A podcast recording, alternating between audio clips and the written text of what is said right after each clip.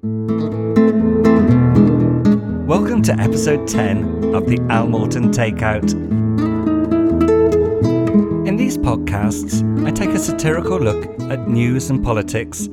I also like to explore the cultural differences between the UK and Spain from the perspective of a migrant Brit with 18 years on the Iberian coast. There will be amusing anecdotes from my time as a professional guitarist and sound engineer. What could be interesting about that, I hear you ask? Well, there was that one time when Pink Floyd's production manager called me up only to find himself talking to my 75 year old grandmother. Or that jazz gig in Jersey where Nigel Kennedy, of Virtuoso Four Seasons fame, patiently explained to me, as I had mistaken him for one of the crew, that he was going to be doing the sound check for the violin because he also played the instrument a little. More about that in upcoming episodes. Before I go any further, I'd just like to remind listeners that a full transcript is available from almorton.com forward slash takeout. And I would also like to extend my thanks to the people at feedspot.com who've added this show to their list of top 60 political podcasts. Actually, I'm currently ranked at number 62, even lower than the Nigel Farage show, and I don't know if you can get much lower than that. But I hear they also have a top 80, so there is still hope. No, seriously, FeedSpot is an excellent resource, and I've discovered all sorts of interesting podcasts through their listings, so why not give them a go? Leave a review if you like this material, or even if you don't and want to remove the scourge of the Al Morton takeout from the internet forever. So let's get started with this trouser ripping, knee trembling Matt Hancock of an episode as we explore once again how badly you have to fail for the Prime Minister to actually fire you. We all listened to Johnson on the Friday telling the world he accepted Matt Hancock's apology and that he stood full square behind him. The matter was closed. But what was Matt Hancock apologising for? Not for lying, or his ring of death around care homes, not for corruption over PPE, or general incompetence, or for being a tax swindling adulterous cheat. No, none of that. Perish the thought. It was for his infringement of social distancing rules. Let that sink in for a moment. After being caught on camera kissing and grabbing the bottom of his taxpayer funded aid, Gina Coladangelo, we were told that it was not a resigning matter. When the news broke, he did at least do the decent thing and called his wife up to say that he would be moving out. But we'd be getting on with the important job of saving lives with the vaccine rollout. What a guy. Despite the Prime Minister refusing to fire him and allowing the Minister to resign with his £81,000 salary intact, the following Monday he was trying to take credit for firing him anyway.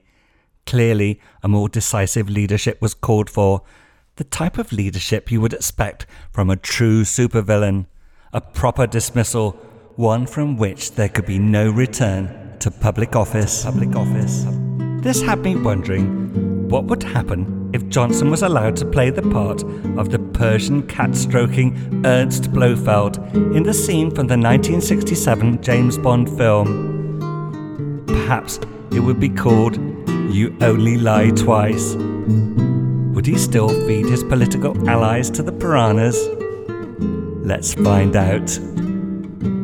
We join the Prime Minister deep in his secret volcano lair, somewhere underneath Westminster. He has summoned his two best operatives, Matt Hancock and Priti Patel, after unexpectedly losing the Amersham and Chesham by election. Not to mention their failure to bring football home for the Tory party. For those of you too young to remember the film, let me set the scene.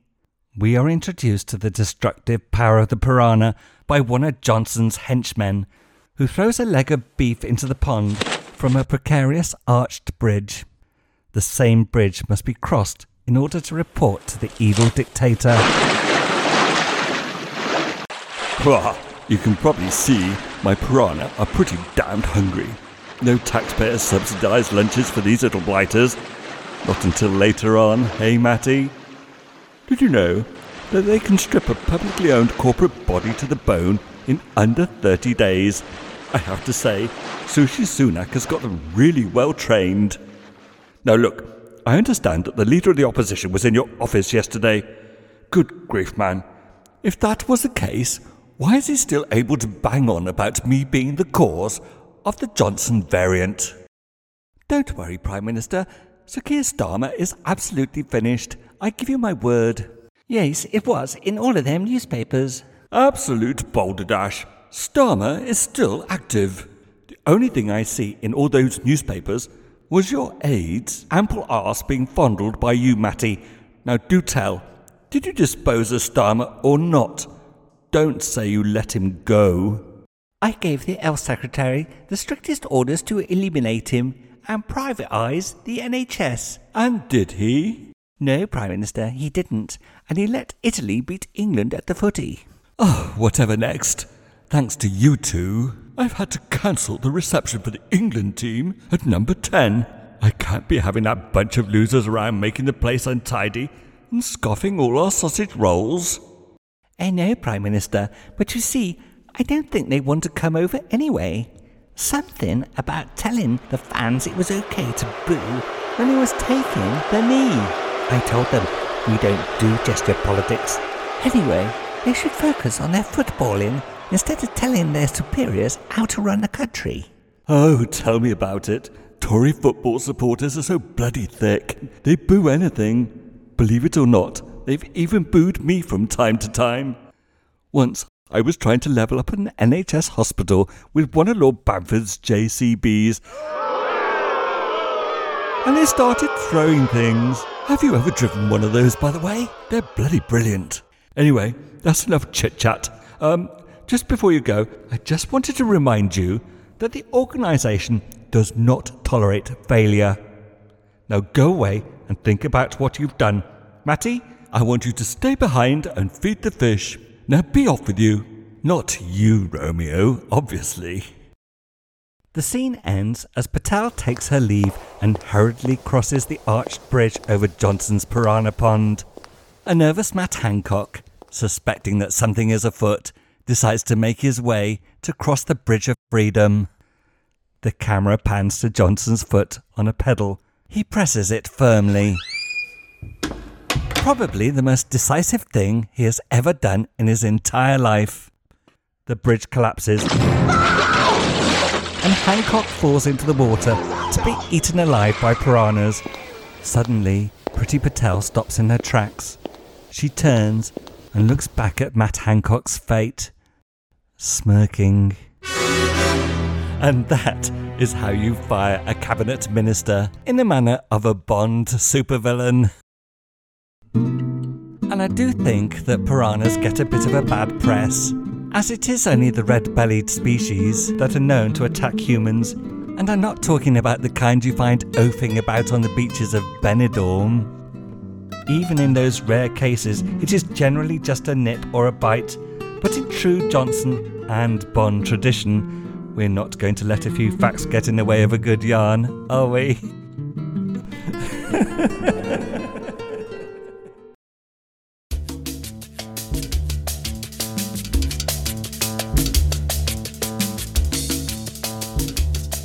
Around this time, I generally like to share a few comments from that great well of human truth, Twitter.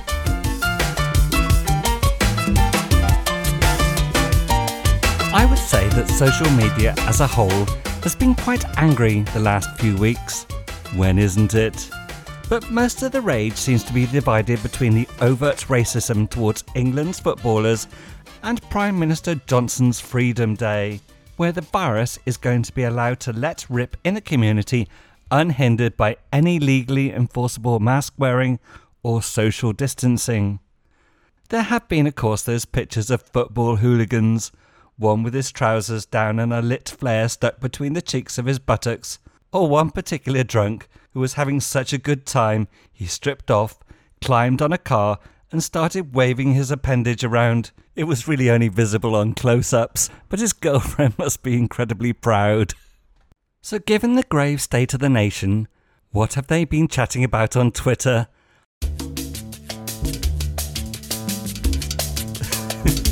I may have to cut this section out. Anyway, another far right bad boy of Twitter is Mr. Nigel Farage, who triggered wild speculation after he tweeted At 5 pm today, I will be making an announcement about a big career change. Watch this space. And as ever, the real humour is in the replies, although I've had to tone some of them down a bit. Lindy Williams thought he may now be a fruit picker, as opposed to just a plain fruit cake. Well, I'm told that Mr. Kipling does make exceedingly nice fruit cakes. Sloth underscore Bristol thought that his tweet may have contained a typo, and instead of a career, he meant carer. Hopefully, the new one will be able to keep a better eye on him. Yvonne Burdett suggested it could be Michael Gove's new wife.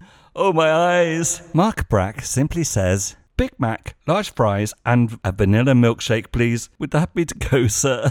99 Red Baboons said, Let's hope it's something really dangerous and secret, so this will be the last tweet. Bill Bates suggested it could be washing balls at Mar-a-Lago.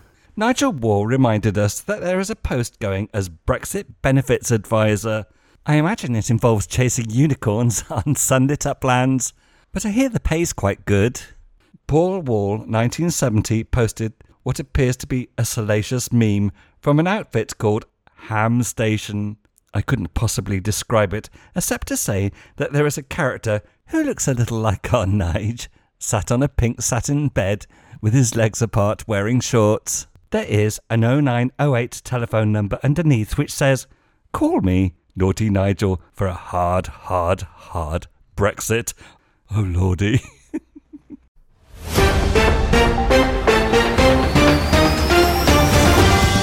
this is not the BBC. Best Before Brexit Corporation. We interrupt this podcast to bring you breaking news. GB News, the new right wing TV channel launched by Andrew Neil of The Times fame, recorded zero viewers after subscribers boycotted the channel for allegedly not being sufficiently racist. The channel claims to pride itself on being a platform for free speech, but when one of its guests took the knee in solidarity with the England football team, the controllers decided that free speech was okay, but some varieties of free speech were more equal than others. Presenter Guto Harri broke their rules by expressing his free speech and something about four legs good two legs bad, said guest spokesman Mr. George Orwell, who had come back from the dead to haunt them all.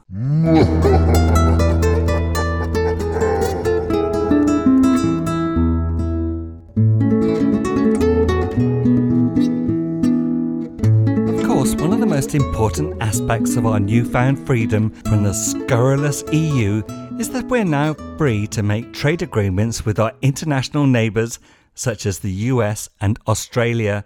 These continents are only a couple of dozen light years away from the EU mainland, relatively speaking. The trouble is, nobody seems to have let a certain call centre know that Britain is now open for business, and that includes space. I mean, you can't get more spacey than Richard Branson of Virgin Galactic those trains that never seem to arrive on time.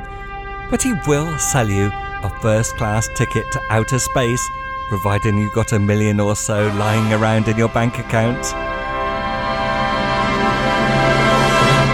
And whilst I may have signed a petition to prevent him from returning to Earth after his last extraterrestrial sortie, I hear they're talking about nothing else down at the food bank. He is, in fact, a national treasure but perhaps the sort that should be left at the.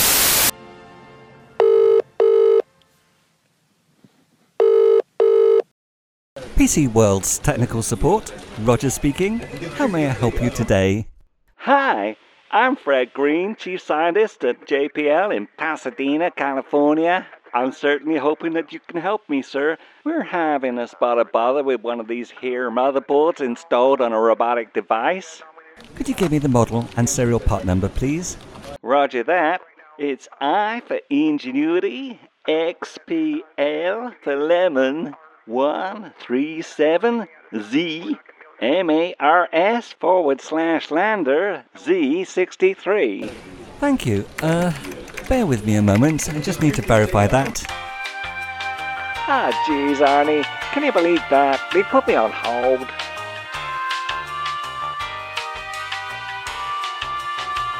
No, I'm sorry. We don't recognize that part number. What date and which store was it purchased in? Also, what appears to be the problem? Well, I was rather hoping that you'd be able to tell me that, sir.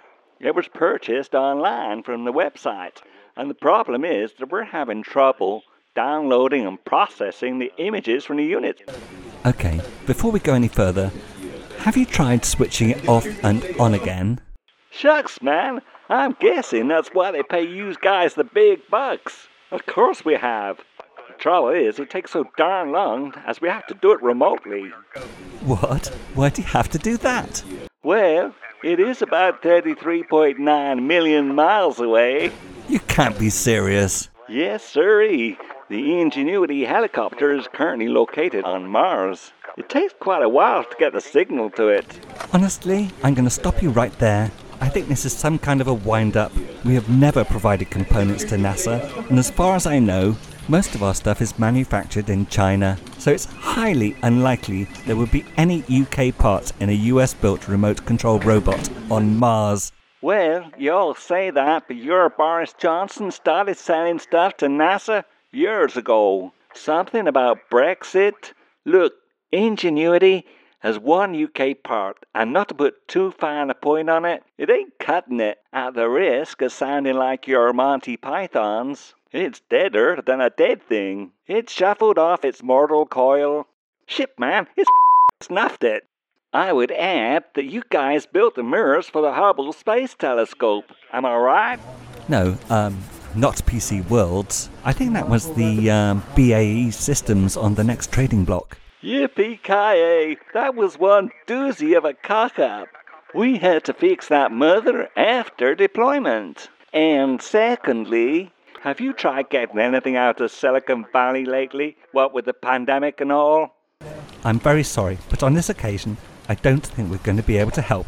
It's a matter that should be handled at a local level. Y'all can't be serious, man. This is PC Worlds, right? For y'all information, there is a world. It just happens to be called Mars, you know, like the fourth rock from the sun. And I'm calling because, hello, Houston, we got us a problem. Specifically with one of your limey numbnuts components. May I remind you that this conversation is being recorded? God damn it. Well, I hope you're gonna have more luck downloading and playing it back than we're having with one of your goddamn motherboards. I'll be having a word with Biden about this. Y'all can be sure of that. And good luck with y'all U.S. trade agreements.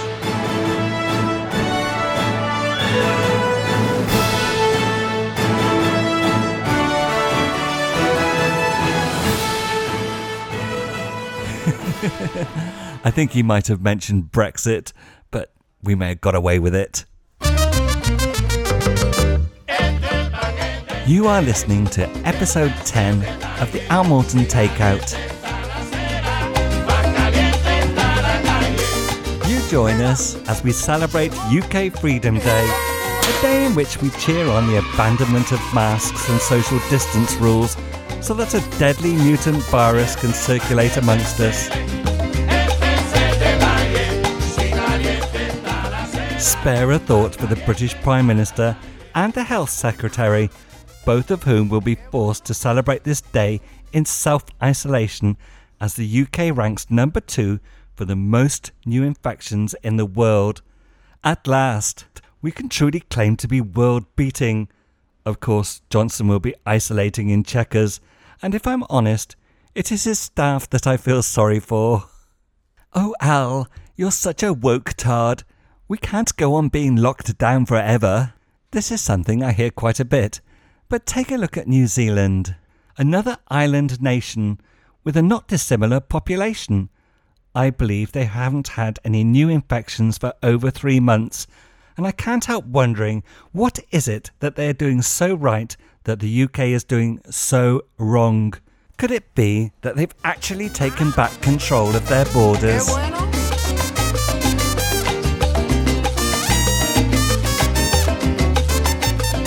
Of the most infuriating aspects of this pingdemic, as it has been named after the world's most expensive app, woke up and started pinging just about everybody, is that once again NHS staff are being asked to sacrifice themselves and continue to work even if the app has pinged them to isolate. Wow, that really makes a lot of sense. But having run down staff levels to such an extent, the chaos will help with parcelling up the NHS for privatisation. Staff are once again being asked to put their lives and their patients at risk so that rich Tory donors can make yet more money when the cake is finally sold off. I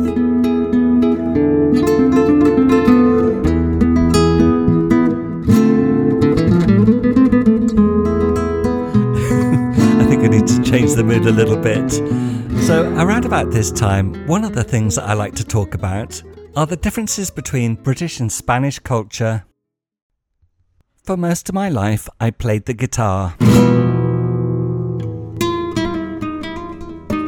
It was not long after arriving on these shores that I had a few gigs, which included a midweek residency in a local steak bar. I know, a vegetarian playing in a steak bar. Look, don't judge me. During the long summer months, I would play outside in the street. I think the idea was to attract customers, although I started to become suspicious when the bar changed the locks. Now, they didn't do that really. anyway, I digress. At the entrance to this fine establishment, there was a life size plastic cow, because unlike Brits, many Spaniards like to be reminded of where their meat actually comes from. I always felt a little uncomfortable next to this magnificent plastic beast, but after a while, I got used to it. People would wander past, steadfastly ignoring me and my brilliant guitar work, but they would always notice that damned cow. Often, young, attractive women would look over my way and then suddenly notice the enormous bovine prop and then slap it on the ass as they walked past to buy an ice cream next door. Ah. I was starting to feel irrelevant and perhaps a little unloved. During the cooler winter months, I would play inside. I've already talked about the time the luthier, Juan Cachemira, who made my guitar, came to hear me play at Vacca's. If you're interested in hearing the gory details, it is at the end of episode 3 of these podcasts, recorded June 20, 2020. The title is The Cult of Celebrity. To cut a long story short, at the end of the performance, he expressed his disappointment with the sound of his guitar in the hands of, well, me really. oh dear, this had me working harder than ever to improve my technique and engage with my audience.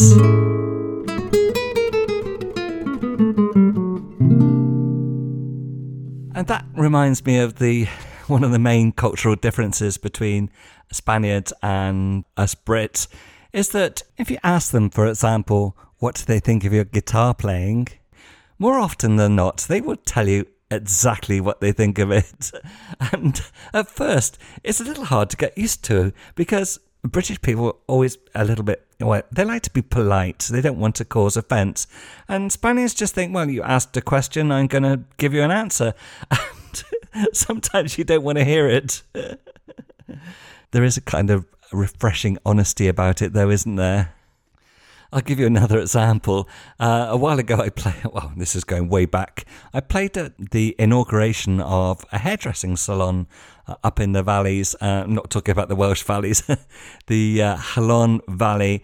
And I don't know if you know this, but hairdressing is quite big business in Spain. It's, uh, it's very important to get your hair fixed regularly. And she'd opened this new salon in the high street and held a little street party.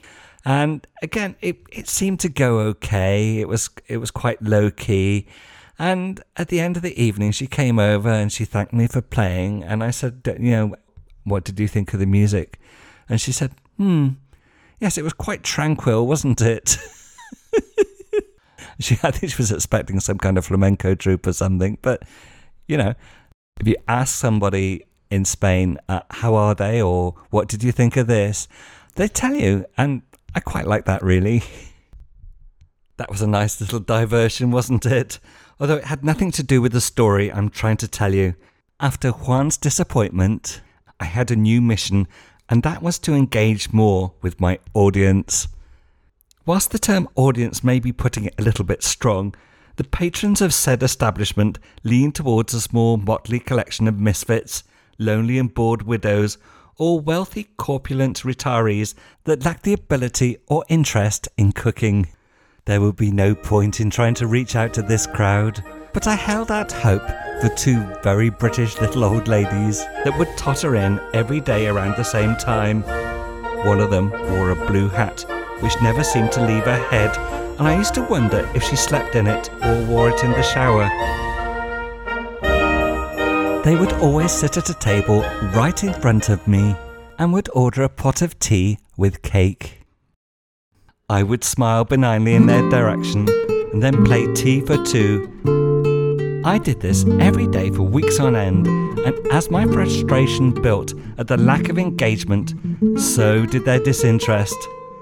They would chatter and laugh loudly whilst occupying the best seats in the house, and then when the tea had been downed and the last crumbs of cake was snaffled up, they would get up and walk straight out without even looking back Sometimes I would repeat the tune in different styles, such as in the style of Paco de Lucia or BB King, and even one time ACDC. Nothing. Then one fine day, the restaurant closed, and I was back on the street, only this time without a giant plastic cow for company. I still see Blue Hat and a friend about in the streets of my local town. These days, she has a walking frame, whilst her friend has a trolley which she holds onto in order to steady her passage through the mean streets of our Hispanic seaside fishing village. I sometimes smile and wave, but to this day, nothing, not a word, not a dicky bird, nada. And I'm left with the sinking realization that there's only one thing worse than being criticized by the artisan who made your custom guitar and that is being completely and utterly ignored by the blue hatted mistress of the English tea ceremony. As ever, I'm going to leave the last word on cultural differences to my great friend Mike Britton. It was in response to a Facebook post in which a British pie manufacturer had posted an image of one of their pies with rather green looking chips and mushy peas.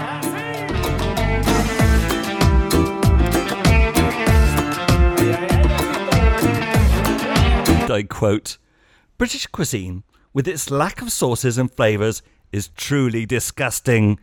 I'm so grateful that travel educated me to despise Saxonic buckets of goo.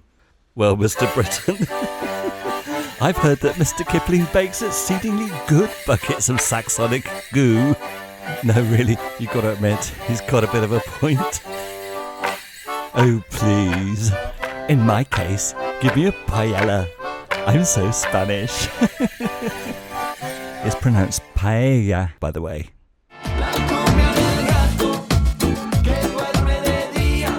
No, really, ask my wife. She's always telling me. Right, it's time for another music business anecdote. At the start, I mentioned how Pink Floyd's production manager ended up being interrogated by my grandmother.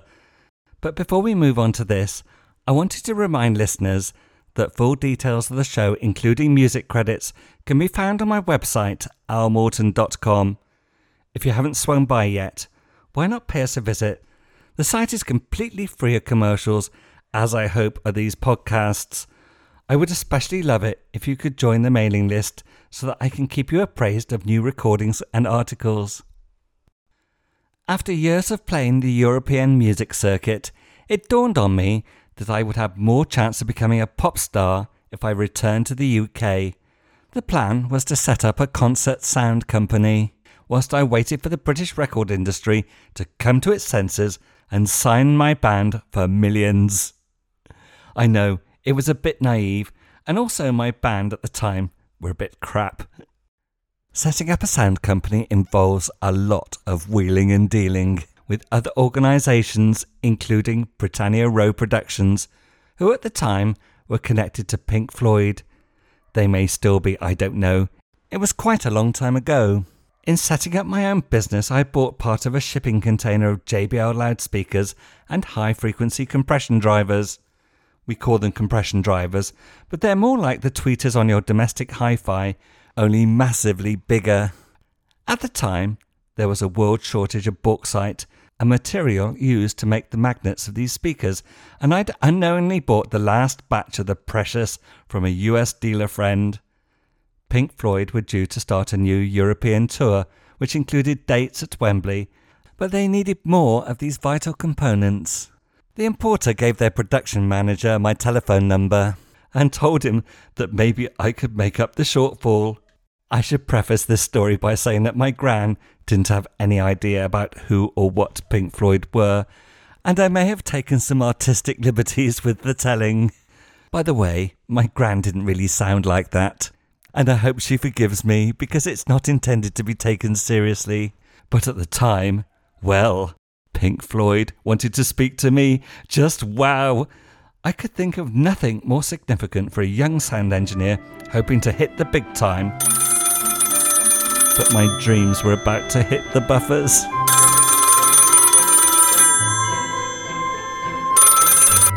Hello, Bishopston 43210, Morton residence, Elizabeth speaking. Oh no, I'm sorry, he's not available right now. Maybe, maybe I can help? I beg your pardon? What on earth are you talking about? Compression, what? Are you something to do with a plumber? I've already called him twice about the leaking downstairs lavatory. You're not Borcock's assistant, are you? At this point, I should explain that my grandmother had a habit of giving everyone a memorable name. Borcock, as he became known, was a regular visitor to the Victorian plumbing installations of our home, which coincidentally served as the temporary headquarters of my sound engineering empire. He would frequently bill for changing the float valve in the cast iron lavatory systems. I've got some bad news, Mrs. Morton. Your bowcock's got a hole in it. Gert Biggin, by the looks of it. We get quite a lot of this in this aerial. He was a bit of a wide boy, to be honest, and his repair, more often than not, would involve plugging the hole in the float with a piece of chewing gum. Anyway, back to the stunning climax of this apocryphal tale. I was in the basement trying to put out a small fire in an amplifier that I'd unsuccessfully repaired. I was catching snippets of a rather boring conversation taking place in the hallway above. Oh no!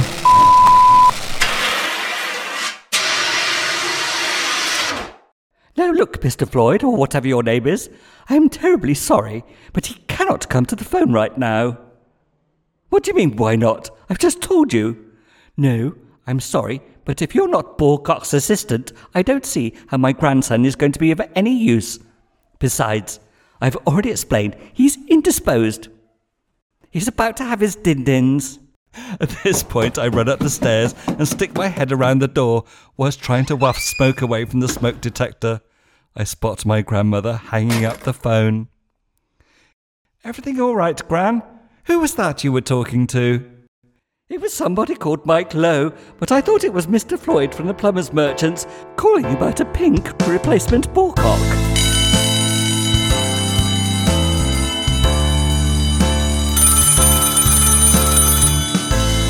Can I get that, dear? Dear?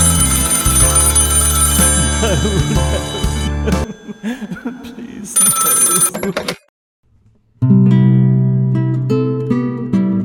So that's it from me for now. I hope you enjoyed this episode and that you can find time to subscribe for more. As always, you can read further details, including a full transcript and credits, on almorton.com forward slash takeout.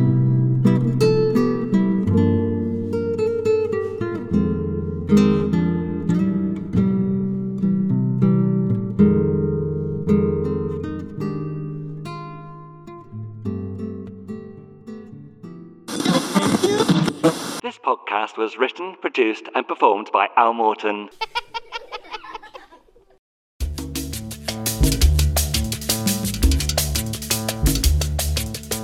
Stay with us for a taster of what's coming up in episode 11 What Time is the Midnight Buffet?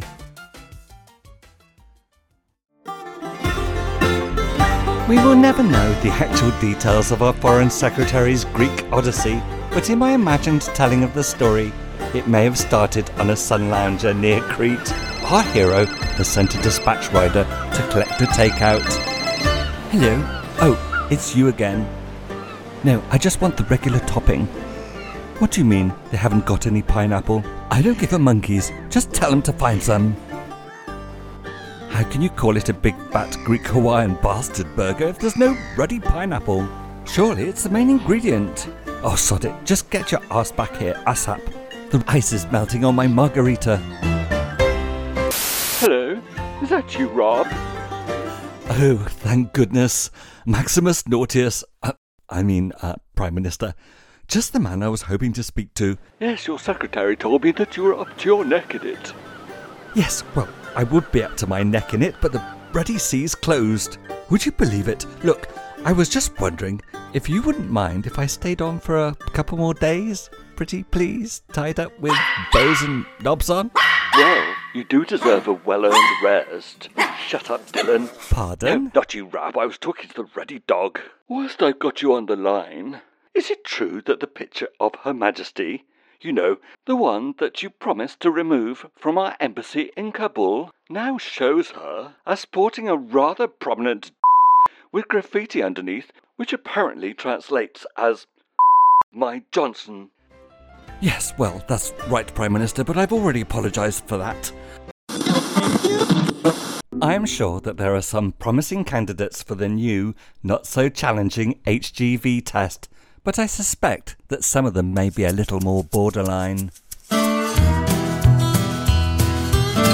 This dashboard recording was smuggled out by one of our ministry's finest inspectors, who now appears to be in full time therapy.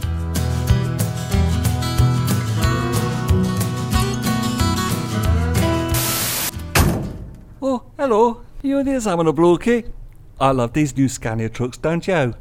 They've got a decent sized cup holder and everything. Oopsie.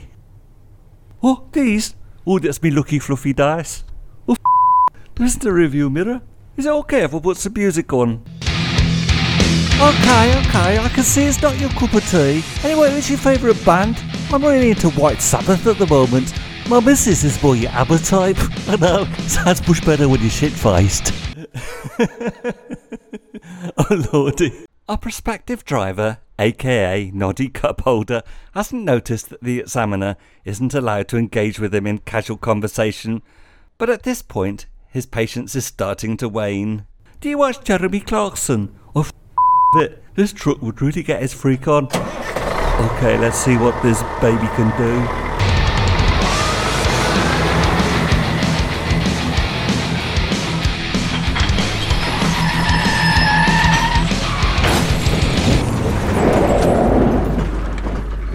That was a bit close. Don't worry though, we're quite safe here on the pavement. All this and more coming up in episode 11 of The Takeout. What time is the midnight buffet? Catch up with you later. Bye.